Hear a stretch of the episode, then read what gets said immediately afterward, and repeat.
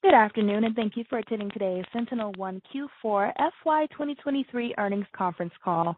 My name is Tamia, and I will be your moderator for today. All lines will be muted during the presentation portion of the call with an opportunity for questions and answers at the end.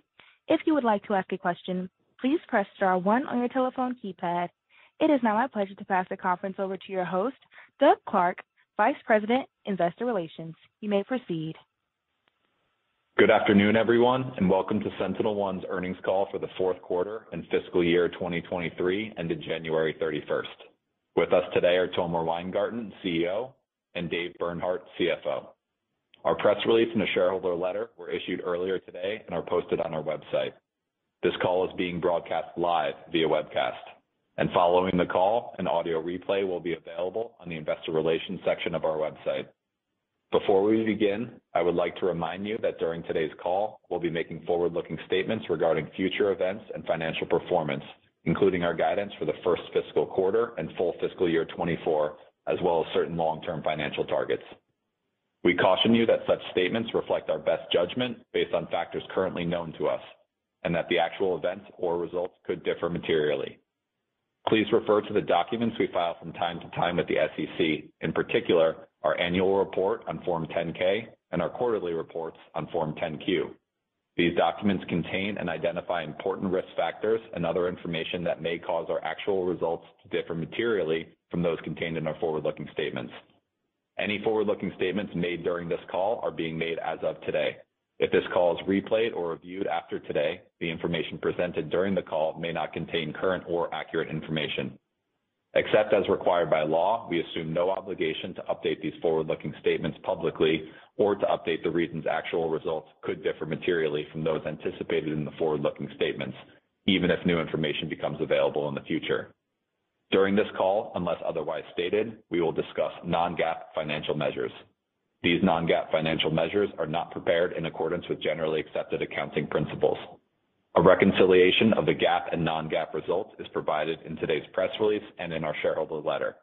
These non-GAAP measures are not intended to be a substitute for GAAP results. The financial outlook that we have provided today excludes stock-based compensation expense, employer payroll tax on employee stock transactions, amortization expense of acquired intangible assets, and acquisition-related compensation costs, which cannot be determined at this time and are therefore not reconciled in today's press release. And with that, let me turn it over to Tomer Weingarten, CEO of SentinelOne. Good afternoon, everyone, and thank you for joining our fiscal fourth quarter earnings call. We reported a strong close to the year and exceeded expectations across all key metrics, including ARR, revenue, gross margin, and operating margin. We're delivering high growth with substantial margin improvement. Macroeconomic headwinds remain consistent, yet we achieved two significant milestones. We crossed half a billion dollars in ARR, and our global customer base now exceeds the 10,000 mark. This is tremendous progress in terms of the scale and speed in which we achieved it. Our sights are set much higher.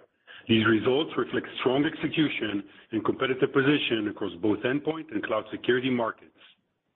We're a proven technology leader in all three major industry evaluations, MITRE, Gartner Magic Quadrant, and the top ranking in each Gartner Critical Capabilities for endpoint protection, signifying that SentinelOne is a top choice for businesses of all sizes and complexities. Our technology is helping enterprises consolidate point solutions, realize better business outcomes, and modernize their security stack through the power of machine speed automation.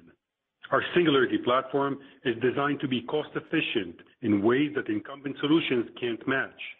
Our platform breadth across endpoint, cloud, identity, and data delivers best-in-class security and value for our customers and diverse growth opportunities for our business across multiple large TAMs.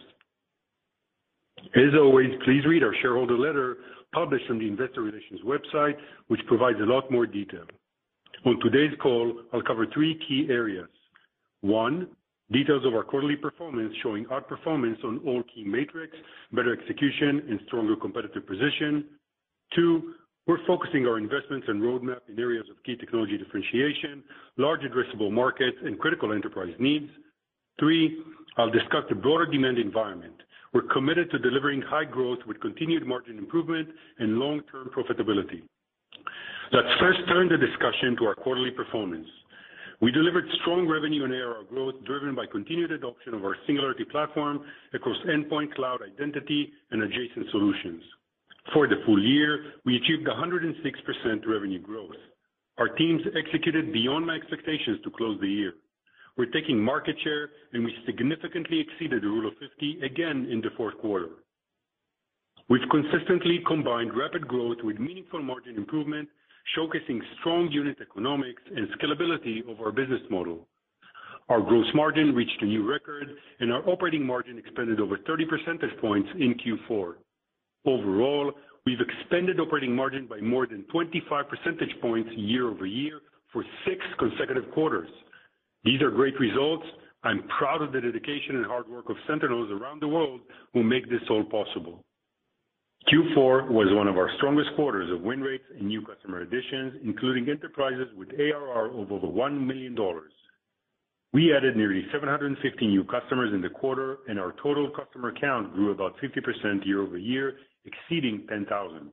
Keep in mind, this is dramatically understated as we don't count the customer service by our MSSP partners. Our customers with ARR over $100,000 grew 74% year-over-year. We added a record number of Global 2000 enterprises in the quarter, spanning major U.S. federal agencies, global financial institutions, and technology pioneers for both endpoint and cloud footprints. Putting this all together, our ARR per customer continued to increase, showing our success with large enterprises and increasing adoption of our platform solutions. Existing customers are doubling down on their commitment and consolidating on our Singularity Platform. Our gross retention rate improved sequentially, and net retention rate remained above 130%, driven by footprint expansion and module adoption. Singularity Cloud is hitting exit velocity and once again remained our fastest-growing solution in Q4, followed by strong contributions from other adjacent capabilities like data retention, Vigilance MDR, and identity security. For the full year, our emerging capabilities represented over one-third of bookings, demonstrating strong growth from both endpoint and adjacent solutions, providing another growth vector for the future. Our partner-supported go-to-market model continues to unlock meaningful scale and enhance our market position. We achieved another quarter of standout growth from our MSSP partners as businesses are increasingly turning to managed security protection. Many of the leading MSSP providers have built successful practices on top of our Singularity Platform. We're also starting to see the early adoption of modules through the MSSP channel, adding another growth driver in this channel. Together, we're providing enterprise-grade protection to customers of all sizes. Let's turn to the cloud security market and our success. Cloud workload protection is a critical enterprise need with a potentially unbounded greenfield market opportunity. The number of cloud workloads can easily surpass the number of employees at any enterprise. The cloud security market has the potential to become even larger than the endpoint market over time. As enterprises are rapidly shifting workloads to the cloud, rising cloud-based attacks are bringing awareness to this critical enterprise need. Q4 was our strongest ever quarter for cloud security. It contributed about 15% of our quarterly ACV and more than doubled quarter-over-quarter. The growth of our cloud workload protection solution is being propelled by rising customer adoption, multiple million-dollar wins, and critical competitive replacements. In the fourth quarter, a global internet platform ripped out a competitive cloud security solution and replaced it with SentinelOne in a multi-million-dollar one-to-one takeout. There were clear architectural shortcomings in the competitive solution. It was breaking production services in Linux environments and was cost prohibitive due to their agents' resource overconsumption. The enterprise turned to SentinelOne for superior technology and experience. Singularity Cloud has distinct security performance benefits and operational stability compared to our endpoint peers. In general, cloud is opening new customer opportunities for us regardless of endpoint incumbency. The growth potential is substantial. And I'm excited to share that our partnership with Wiz, the leader in CSPM, will allow customers to get more comprehensive cloud protection through the addition of cloud security posture management. This combination creates a far superior cloud security offering, more than any other single vendor on the market. Let's look at a broader competitive landscape. Q4 was one of our strongest quarters. Our overall win rates improved, including against large next-gen vendors. We're winning in a significant majority of competitive situations, and our ASPs have remained stable, and we expect this trend to continue. We are focused on expanding our pipeline, leveraging our channel, and generating more at-bats. Let me share an example of a large financial institution that moved away from Microsoft to SentinelOne, a solid platform win where we helped the customer consolidate point solutions across endpoint, cloud, and many other adjacent modules. After an unpleasant experience with technological limitations and high total cost of ownership, the customer realized the huge difference between expectations and outcomes. After years of security gaps and difficult operability, the customer replaced Microsoft with SentinelOne. We were able to deliver broader coverage from a single platform. We see this time and time again. Customers most commonly select SentinelOne for leading security performance and breadth, ease of use, and better platform value. Our AI-based security and unified data architecture provides performance benefits and a cost structure that allows us to remain highly competitive, enabling us to increase deal sizes and expand our gross margins while consolidating costs and reducing complexity for our customers. Our competitive advantages also extend to our partner ecosystem. For years, we've taken a partner-friendly go-to-market approach where we enable their business instead of competing against them. This is especially important for strategic partnerships like MSSPs. We've architecturally designed capabilities that enhance these relationships, like multi-tenancy, automation, and role-based access control. We've cultivated an extensive and diverse network of channel partners that's very hard to replicate. It's not just a package design, but a true competitive technology moat. We're enabling our partners through thousands of accreditations and technical training, and these initiatives drive more channel engagement, more deal registrations, larger pipeline, and continue to expand the SentinelOne brand and platform. I want to be clear, this is a large and competitive market, like many areas of security and software. It always has been. We continue to succeed with win rates and share gains. We're addressing multiple large TAMs and opportunities for growth. Our customers value SentinelOne's culture of trust and transparency, a philosophy we bring to every potential relationship. Positive customer experience and feedback cuts through any marketing noise and speaks for itself. We lead in Gartner peer reviews for both endpoint and cloud security, where we're recognized for capabilities, platform value, and superior business outcomes. Let's turn the discussion to our innovation and product roadmap. Superior technology is the foundation of how we help our partners and our customers build more resilient enterprises. A platform is only as good as the sum of its parts, and we intend to remain best of breed in all aspects of our platform. We're pursuing the most focused roadmap we've had as a company. It ensures alignment amongst customer needs, product development, and go-to-market.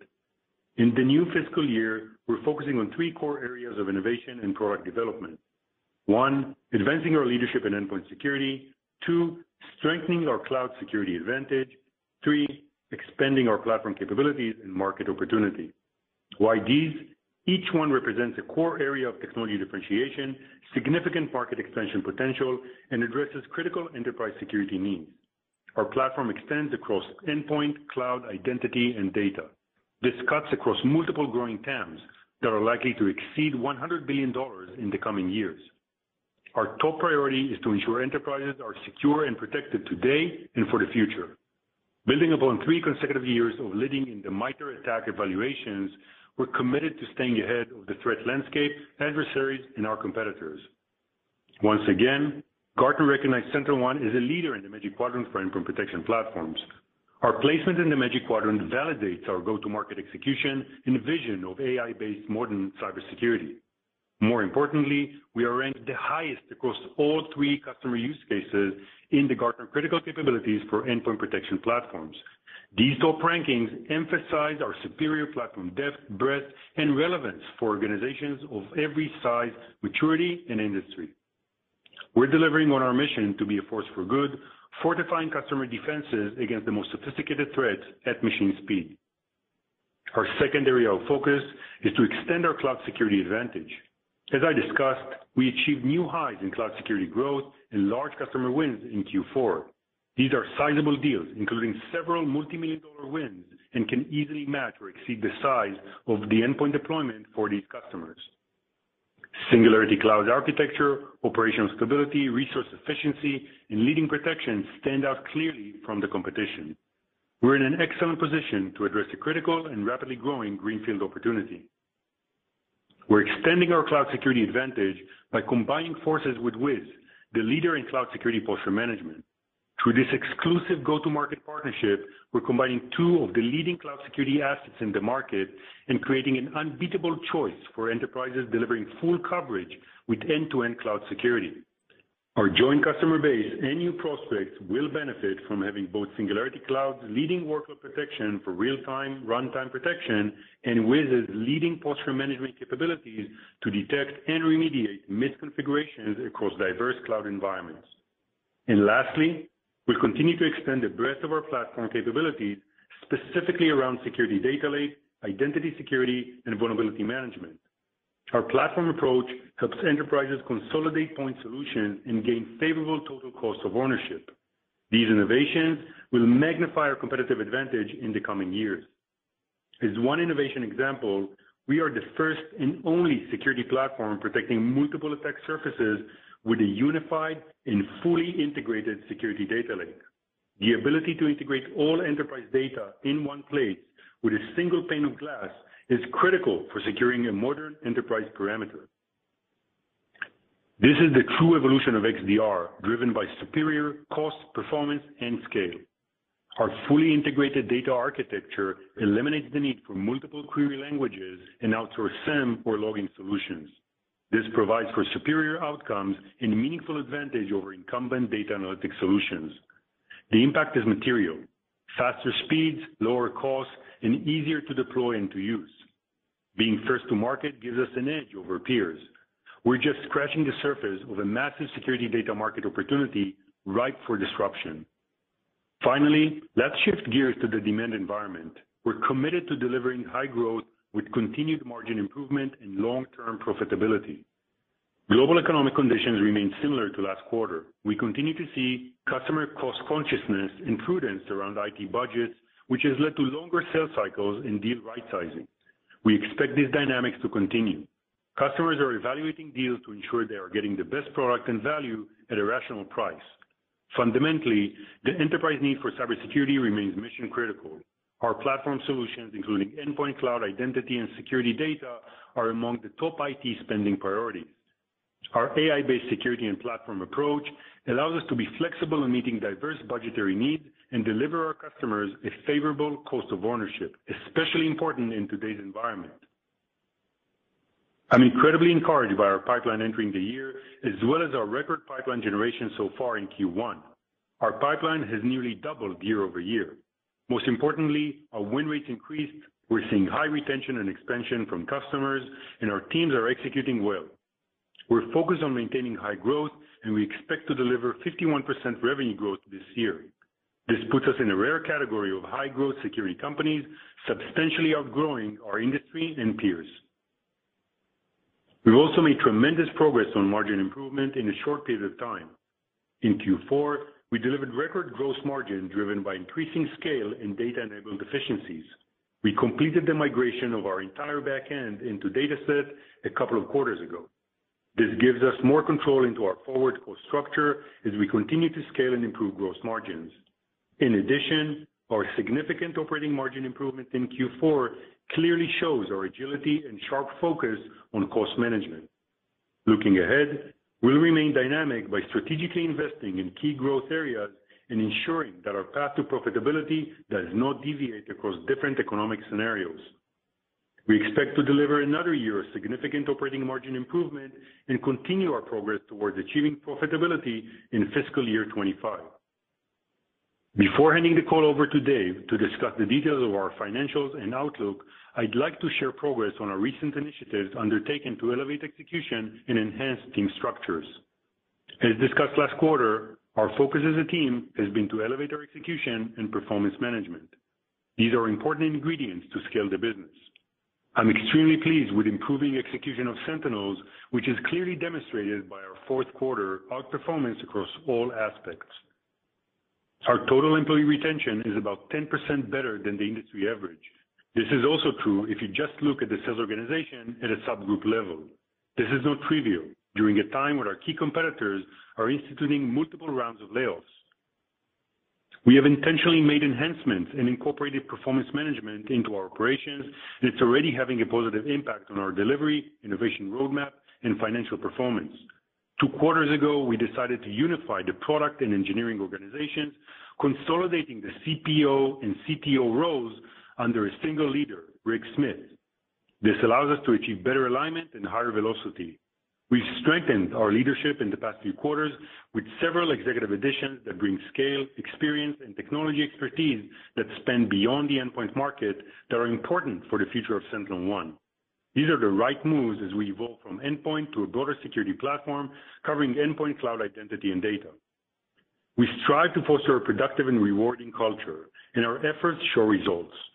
Our Glassdoor ratings are near perfect at 4.9 and easily the highest among peers. I'm proud of SentinelOne being named as the best workplace in technology on Fortune's U.S. ranking for 2022. Our people are some of the best in the business and are highly motivated. In closing, the world is going through a sea change on geopolitical, economic, and technological fronts. Just think about the evolution of AI in the past few months. Right before our eyes, we've seen AI evolve significantly, unlocking massive opportunities across endless applications. AI is a tremendous disruptor, but all of us should be mindful of the benefits and risks of innovation. This puts massive power and influence in the hands of certain technology companies, but also in the hands of those that seek to inflict harm. How that power is used is a choice. Left unchallenged, there can be serious and potentially dangerous externalities. Responsibility, good business practices, and safeguarding operations are essential. We should also be mindful of the deep societal impact and widening gap in the evolution of the human mind, especially in an AI-assisted reality. Coupled with the fragility of trustworthy information in the age of global social media, disinformation, and deepfake technologies, AI can be used to undermine world order and shape false narratives that can severely disrupt our way of life. Inversely, AI can also be harnessed to help with cybersecurity and safety. This is why we're using AI in a directed, structured, and targeted way. From early on, we developed a fully automated AI-based security platform integrating neural networks to serve a specific use case and function, combating cyberattacks and protecting our digital way of life as a force for good. We continuously work to evolve our models and provide cutting-edge capabilities to customers around the world while responsibly ensuring safety and ethics. Our growth and innovation journey continues. I want to thank all Sentinels, our customers, partners, and shareholders for their contributions and support. With that, I will turn the call over to Dave Bernhardt, our Chief Financial Officer. Tomer, thank you. I'll discuss our quarterly financials and provide additional context around our guidance for Q1 and fiscal year 2024. As a reminder, all comparisons are year-over-year, and all margins discussed are non-GAAP unless otherwise stated. Our fourth quarter results exceeded expectations across the board. We delivered high growth and substantial margin expansion. Revenue grew 92% in the fourth quarter and 106% for the full year. Our ARR grew 88% to 549 million, crossing half a billion dollars, a significant milestone. Once again, we meaningfully exceeded the Rule of 50 in the quarter, indicating the strength of our competitive position and unit economics. Revenue from international markets grew 125% and represented 35% of revenue. We are just beginning to tap into our global growth potential. Macro headwinds remained, yet we added net new ARR of 61 million in the quarter, reflecting sequential growth of 25%. Our ARR per customer increased sequentially, reflecting the continued momentum from large enterprises and a higher customer adoption of our platform, notably in cloud security. We continue to see a healthy mix of new customers and existing customer expansion. Existing customers are doubling down with SentinelOne as our gross retention rate improves sequentially. Plus, our net retention rate remained north of 130%, well above our target of 120%, driven by strong subscription expansion and cross-sell of adjacent solutions. Expansion of our platform with existing customers and MSSP partners has proven to be durable and resilient, fueling a solid base of growth regardless of broader conditions. Turning to our costs and margins, our gross margin reached a new record of 75% in Q4, reflecting an increase of 9% versus last year. This demonstrates our tremendous progress within the past 12 months. It shows the success of our land and expand strategy and platform unit economics, where we collect data once and enable more and more capabilities. It also underscores the importance and benefit from our fully integrated data analytics back end. Adjusted for certain non-recurring benefits, our Q4 margin was about 73.5%, up about 2 percentage points sequentially and above our guidance. These items included reconciliations and benefits of outstanding credits under a prior cloud hosting agreement. We recently signed a new agreement with one of our cloud hosting partners as a result of our increasing scale. Going forward, we expect this new agreement to enhance cost efficiency and support further margin improvement in fiscal 2024 and beyond. Looking at the rest of our P&L, we delivered 31 percentage points of operating margin improvement year-over-year to -35% in Q4. This marks the sixth consecutive quarter of over 25 points of margin improvement. On a dollar basis, we also reduced our operating losses sequentially in Q4. For the full year, we achieved 36 percentage points of operating margin improvement. Our focus on cost discipline continues to show meaningful progress towards our profitability targets. Moving to our guidance for Q1 and the full fiscal year 2024. In Q1, we expect revenue of about 137 million, reflecting growth of 75% year-over-year. For the full year, we expect revenue to be between $631 million and $640 million, reflecting annual growth of 51% at the midpoint. We expect the macro-related uncertainties to persist for the full year, and a conservative view on revenue and ARR expectations is prudent in today's environment. We have the raw materials to deliver against Q1 and our full year targets. Our pipeline has nearly doubled year-over-year, and throughout Q1, we've continued to build pipeline at a record pace while elevating our brand. We are winning with new customers, and our existing customers continue to adopt more licenses and broader platform capabilities.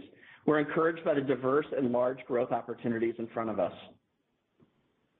Turning to the outlook for margins, we've taken a major step forward as a company, moving closer to our long-term gross margin target of 75%-80% or higher. We're benefiting from data efficiencies inherent in our business model and our platform approach. We expect Q1 gross margin to be about 73.5%, a slight increase compared to steady state Q4 levels and over 5 percentage points of year-over-year expansion. For the full year, we expect gross margin to be between 73.5 and 74.5%, up about 2 percentage points year-over-year at the midpoint. We expect benefits from our increasing scale and improving data processing efficiencies to continue. Finally, for operating margin, we expect -41% in Q1, implying an improvement of over 30 percentage points year-over-year.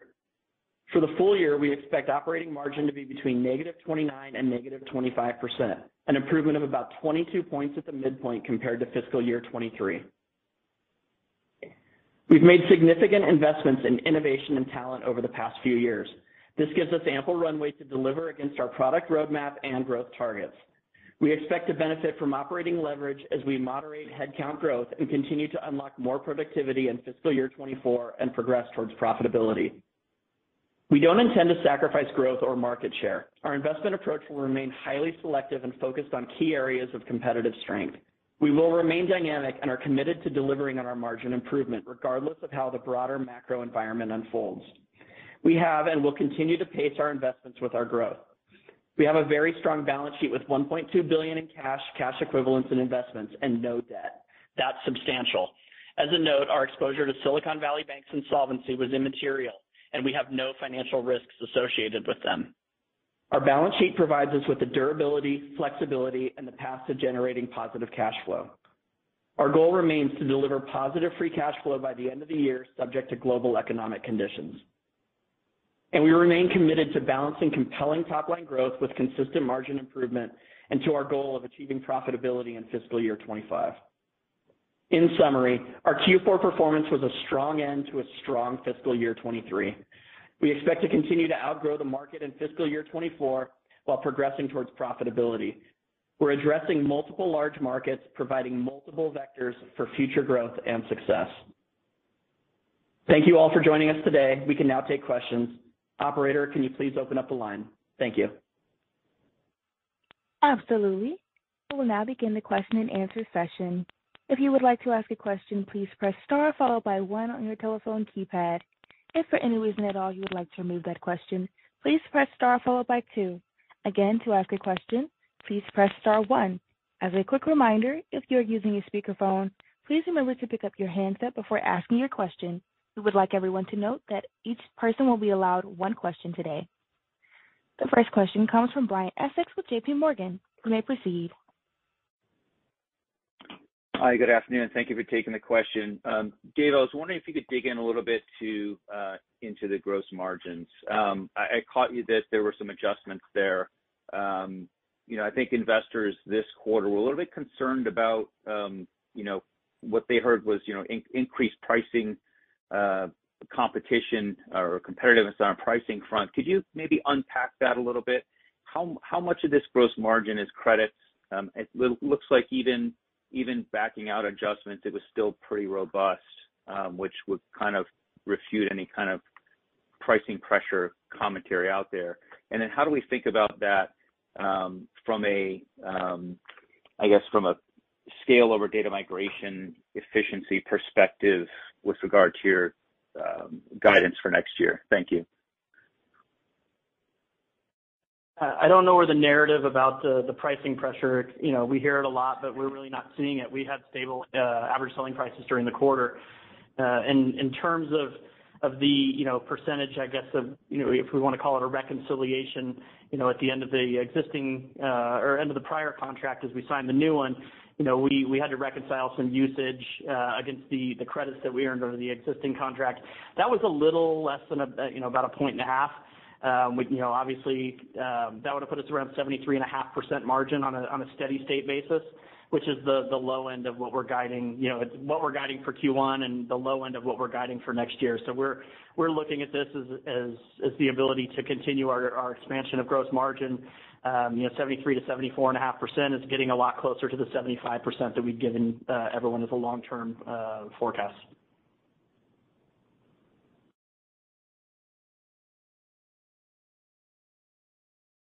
Thank you. The next question comes from Trevor Walsh with JMP Securities. Your line is open. Great. Thanks, team, for taking my question. Appreciate it. Uh, Tomer, regarding the uh, partnership uh, with Wiz, can you give us a little color around, um, you mentioned kind of some go-to-market um, partnership or kind of strategies there in both kind of new logo and current customers. Can you give us a sense of the current overlap between the two customer bases? Is the kind of initial low-hanging fruit to basically sell into your respective kind of non-overlapping uh, accounts and then go after new logos? Just maybe just give us some color on how you see that um, playing out. And then maybe for Dave, uh, as a follow-up, is that baked into the guidance at all around kind of how you guys are looking at that that partnership and heading into FY 2024? Thanks. Of course. Um, you know, it's a it's a great partnership. Um, it's something that allows us to deliver end-to-end cloud security Uh, from the security posture management, which obviously Wiz is one of the best companies out there. Um and for us on the workload protection side, uh, where we deliver runtime protection for workloads of any kind. So it's a great complementary capability set. Um, in terms of the, you know, the go-to-market element of it, obviously there's a high degree of non-overlapping customers, which is why we're very excited about the partnership. It's a two-way partnership, which means that Wiz can resell and take our best-of-breed workload protection to their customer base, and we can take their leading CSPM capability set into our customer base, which I think on both ends is highly penetrated on each other's offerings. I mean, obviously, we're seeing great success with our workload protection platform. They're enjoying, you know, massive success with their CSPM um, product and solution. So to us, I mean, this is just a great marriage of two adjacent capabilities that both customer sets are looking for. Um and again, it's completely reciprocal. And in terms of how this is considered within our guidance, this is very early in the partnership. You know, I'd say we currently view it mostly as upside potential, just just how nascent the partnership is. You know, it has the potential to be transformative, but it's so early to tell right now that, you know, we would update you guys if we saw, you know, an immediate change in that.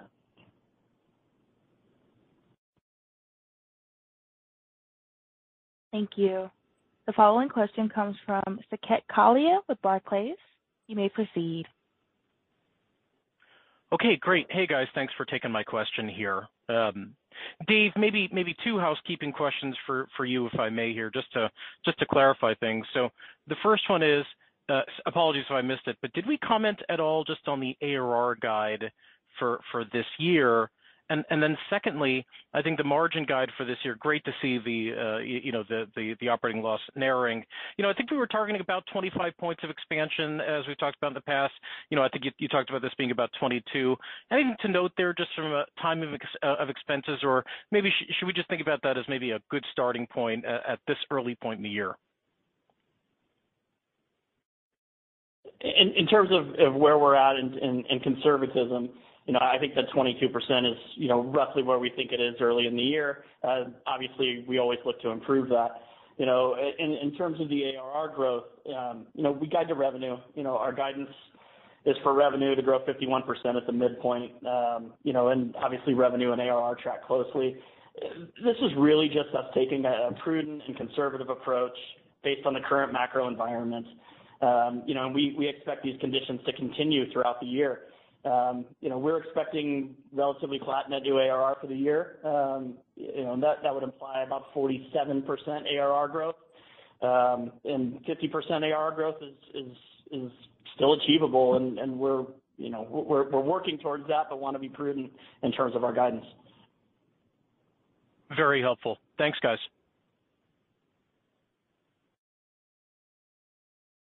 Thank you. The next question mm-hmm. comes from Gabriela Borges with Goldman Sachs.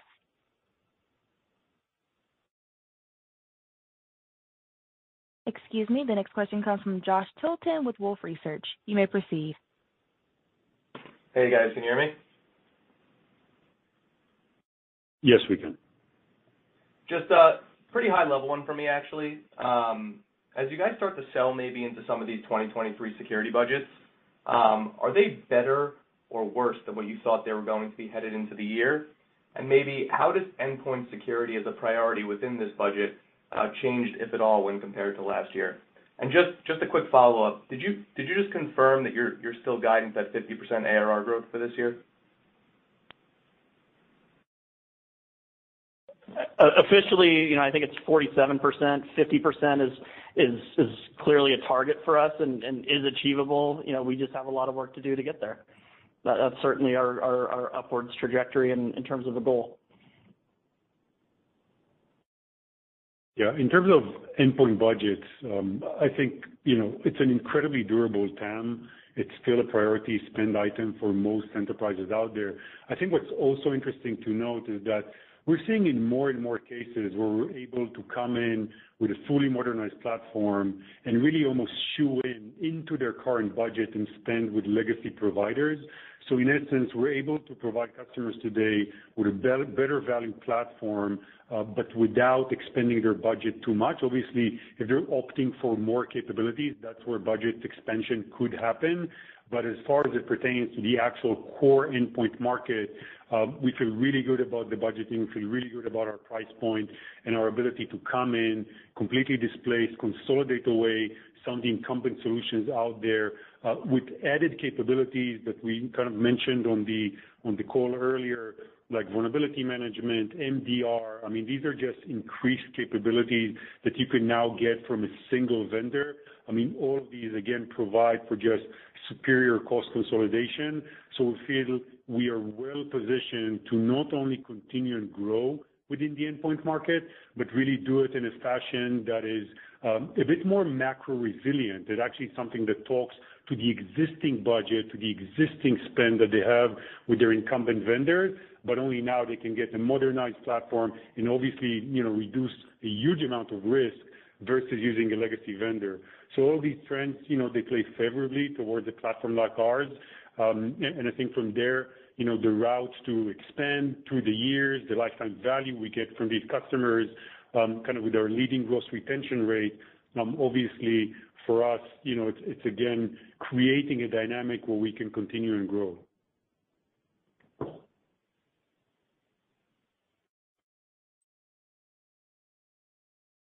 Thank you. The next question comes from Jonathan Ho with William Blair. You may proceed. Hi, uh, can you hear me okay? Yes. Hello? Okay. So just wanted to, um, I guess, ask about net retention rates as we start to contemplate uh, the ARR guidance for next year. You know, how should we think about uh, where those will head over time? Thank you.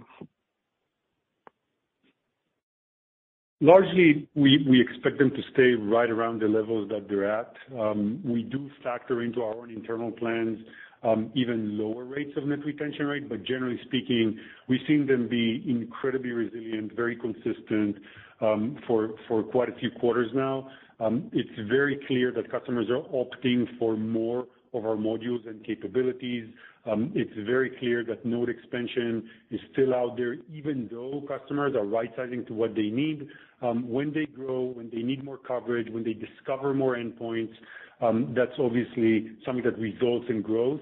So we're quite confident that we can stay at these levels.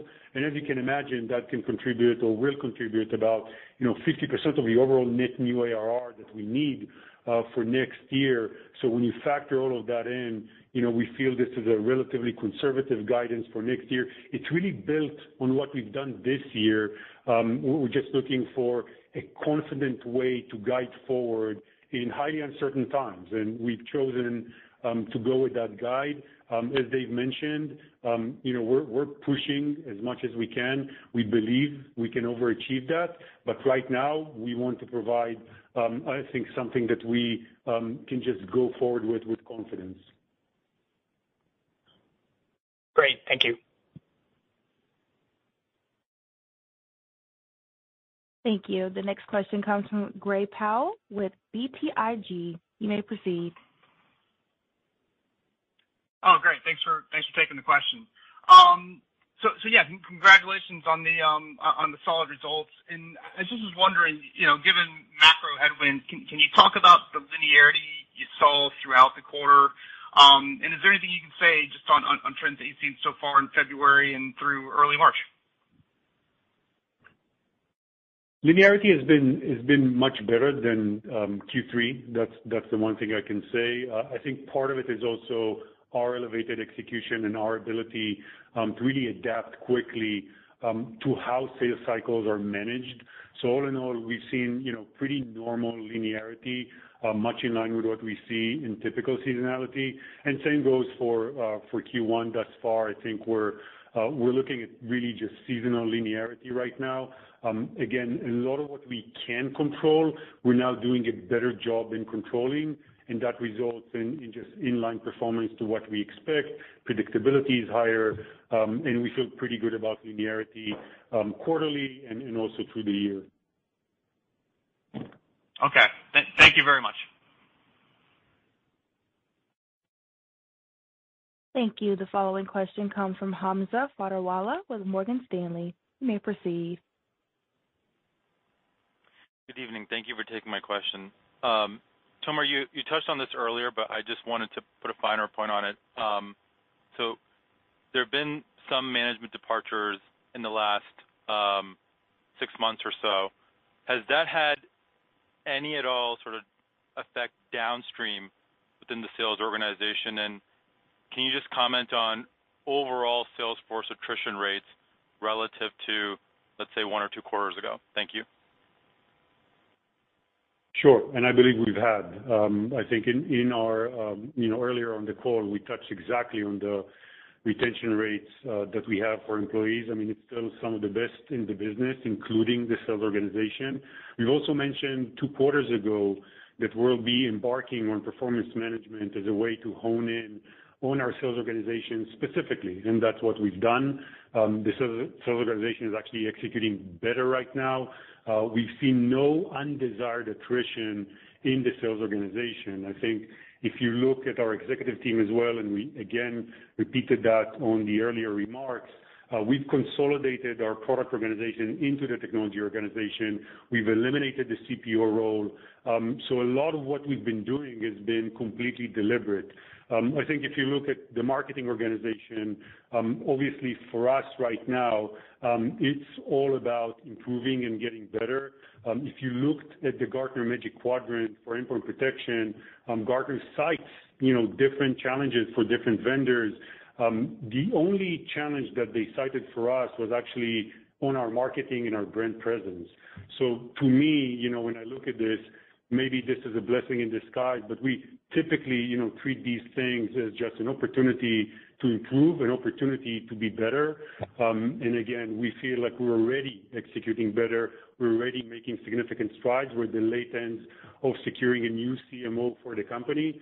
So all in all, this had minimal effect on us and again, room for improvement. Thank you. Thank you. The next question comes from Roger Boyd with UBS. Your line is open. Great. Thank you for taking the question. Just a quick high-level one for me. As you continue to expand the functionality of the Singularity Platform, uh, what's your perspective on a build by partner decisions, and has that framework shifted in any direction in the current environment? It's a great question, and it has many factors um, into it. Uh, I think we're still out there looking at potential opportunities. I mean, obviously, this market is not so great for some of the private companies out there that might have some really, really interesting capabilities for the years to come. Um and on the flip side, obviously, as we're, you know, striving towards profitability, we also wanna be very mindful as to how much we invest in building new capabilities. We feel we have a fairly substantial portfolio of capabilities through to today. Um, for us right now, a lot of it is about putting into market and continuing our growth in areas like cloud security, the security data lake capability, which today, you know, it's a first and only in the market for unified security data lake that can consolidate more data from other adjacent components in the enterprise. So for us, you know, it's the capability to um, really hone in on what we've been doing today before we run into more capabilities. But at the same time, um, you know, we are going to be looking into more capabilities that's gonna underscore what we do into the future. Um, last point about that, if you again go back and look at the Gartner Magic Quadrant and the Gartner Critical Capabilities Um, research paper, um, SentinelOne was highlighted number one in the amount, breadth, and depth of capabilities it has and its relevance to each and every customer type out there, from the smallest customers to the biggest customers. Um, we are today the broadest, most relevant platform out there according to Gartner. So to us, a lot of what we do now is really look into the future, into the next three years, and what else do we want to have in our portfolio, Um, to really complete the image of what we feel enterprise security should look like.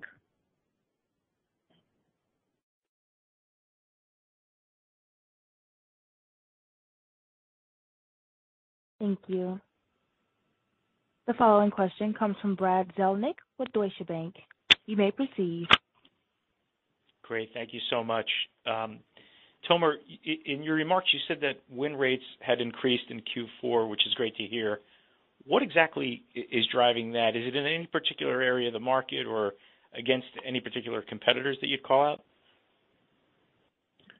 It's been across all competitors, and it's been more evident in the high end of the market. Um, a lot of it is just the work that we've done internally to hone in on our processes, put new discipline, new methodology as to how we go about enterprise sales. I think shifting um, our messaging has also has also helped significantly.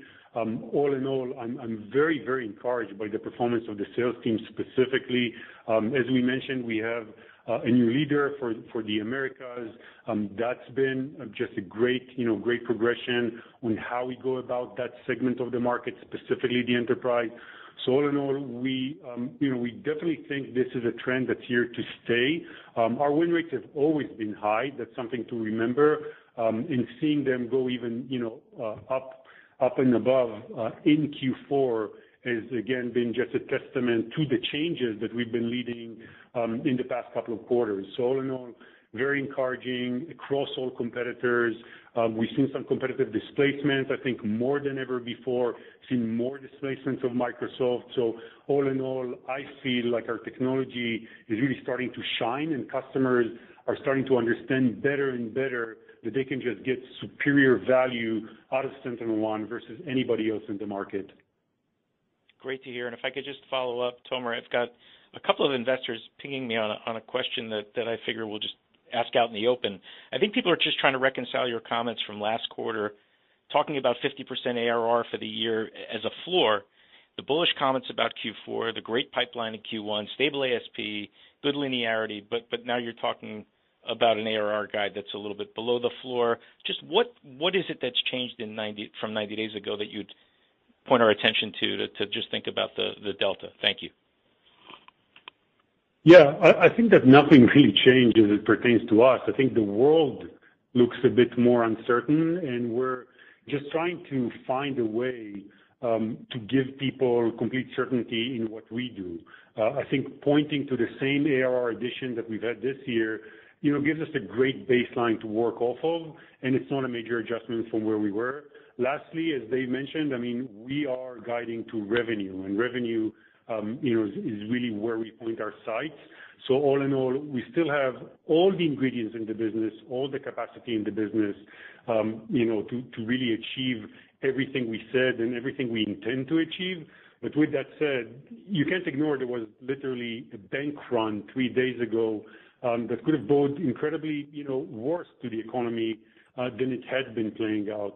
So all of that just, you know, funnels into a very uncertain macro, we just wanna try and base what we do on pure factual evidence as to what we can achieve versus giving you any type of, you know, futuristic guidance. We feel comfortable with this. We feel this is, you know, something that we can do um with with not much fanfare, and I think we can push it higher. I think we can overachieve, and I think that's exactly what Dave was also saying earlier. That's very fair, very clear, and it's good to see you growing, you know, stronger than others in the market. So keep up the good work. Thank you.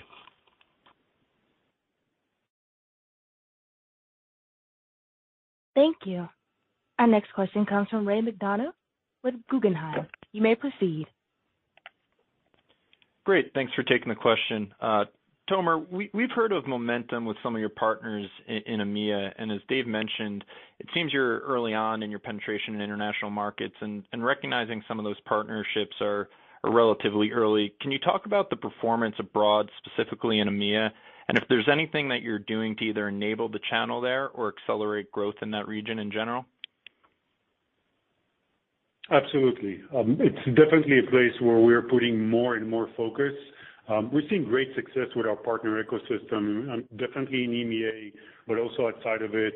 Um, these partners have been, through the years, building capabilities on top of our platform. So they're completely standardized on the SentinelOne platform. Now for us, you know, having this horizontal reach across many different partner ecosystems, we wanna go deeper. We wanna go more vertically into these different partner ecosystems, and that's what we're doing right now. We're putting more and more programs to build more commitment throughout our customer um, and partner base.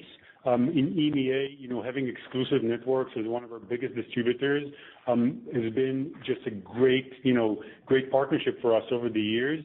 Uh but we are just in the, you know, beginnings of that partnership. We are now going through and enabling more and more of their resellers to get that wider reach throughout the continent.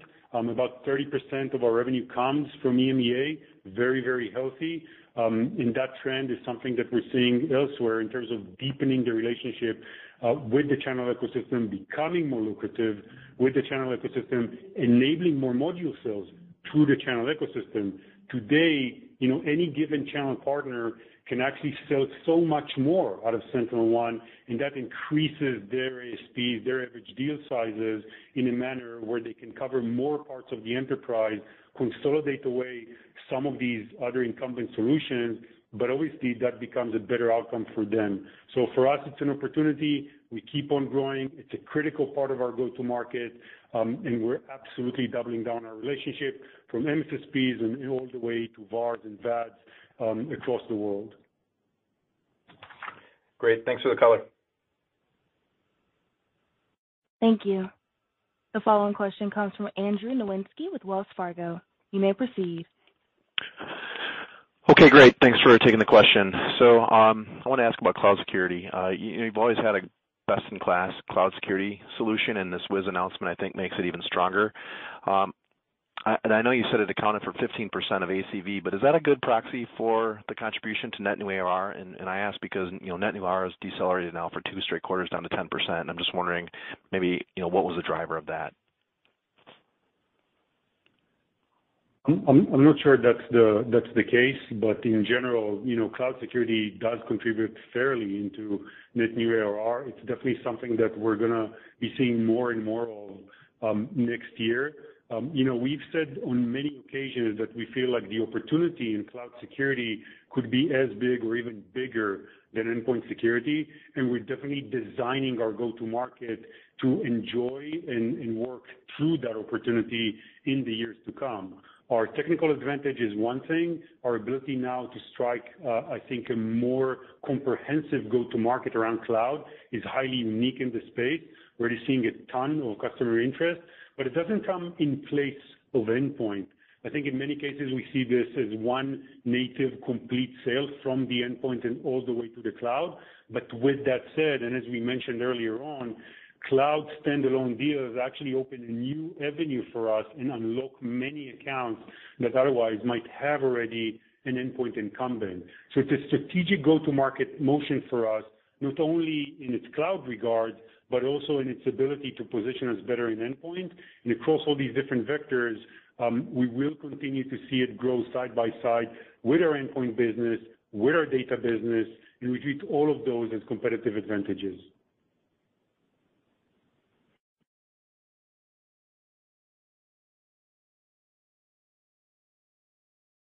Thank you. The next question comes from Patrick Colville with Scotiabank. You may proceed. Hi, this is Joe Vandrick on the line for Patrick. Can you expand on the differentiating factors that are pulling people towards Singularity Cloud over some of the other workload protection products out there? And then at what point in an organization's journey to the cloud are they typically purchasing the product? Thanks. For us, there are two main advantages. Um, overall, the solution is incredibly easy to deploy, and it's very non-invasive. It's one that doesn't need any type of deep kernel access into these environments. So this is an architectural advantage that we have over our direct competitor. Um, the other, you know, very interesting element in what we do for runtime protection is that we've infused our same, you know, AI-based behavioral detection modules into these runtime models for securing the cloud. So now you're talking about a highly performant, um, natively integrated cloud workload protection into every type of an environment, from containerized Kubernetes environments, but all the way to just virtual servers hosted into the cloud. Coverage is for all of the above. Runtime protection for all of the above. No need to deploy into the kernel level or any type of cumbersome deployment, and having the ability to have complete performance controls that then allow customers to constrain exactly what they wanna have for security versus having a rampage agent running wild on their production environments. These are some of the most sensitive environments out there, which is not a surprise to see, um, you know, what we mentioned on the on the earlier remarks, having a multimillion-dollar displacement one-to-one from some of these other offerings that I think have promised runtime protection, but at the expense of performance and the expense of flexibility, and that is just something that you can't allow for a production environment.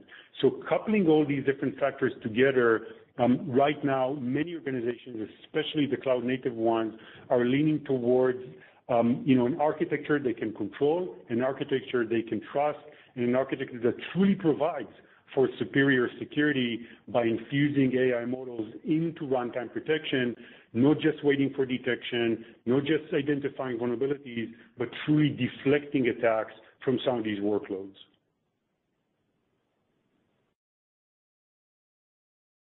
Awesome. Thank you. Thank you. And our final question is from Joseph Gallo with Jefferies. You may proceed. Hey, guys. Really appreciate the question. And great to hear your pipeline doubled. Can you just speak to the quality there? And have you seen any cycle benefits from your customers having finally set their calendar 2023 budgets?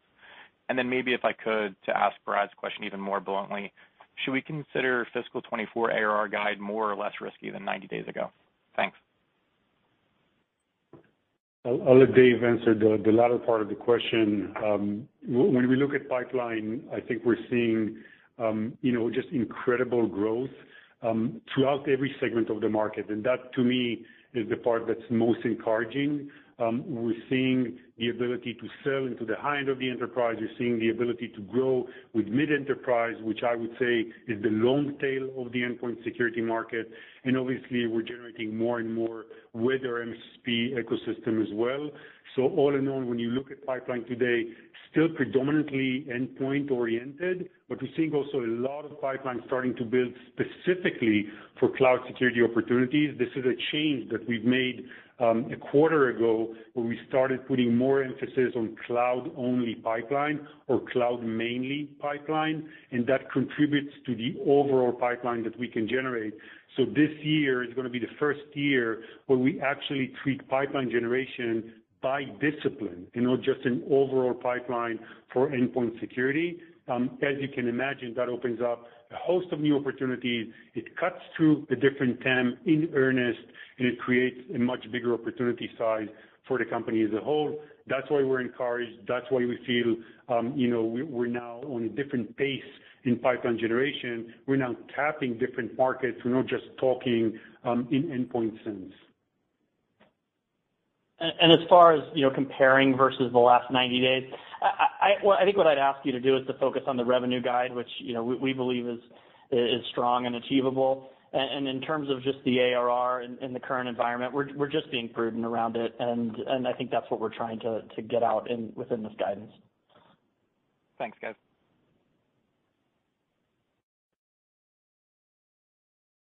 Thank you.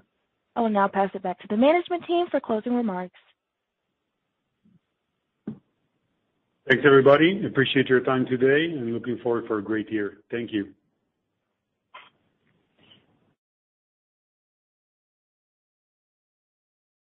This concludes today's conference call. Thank you for your participation. You may now disconnect your line.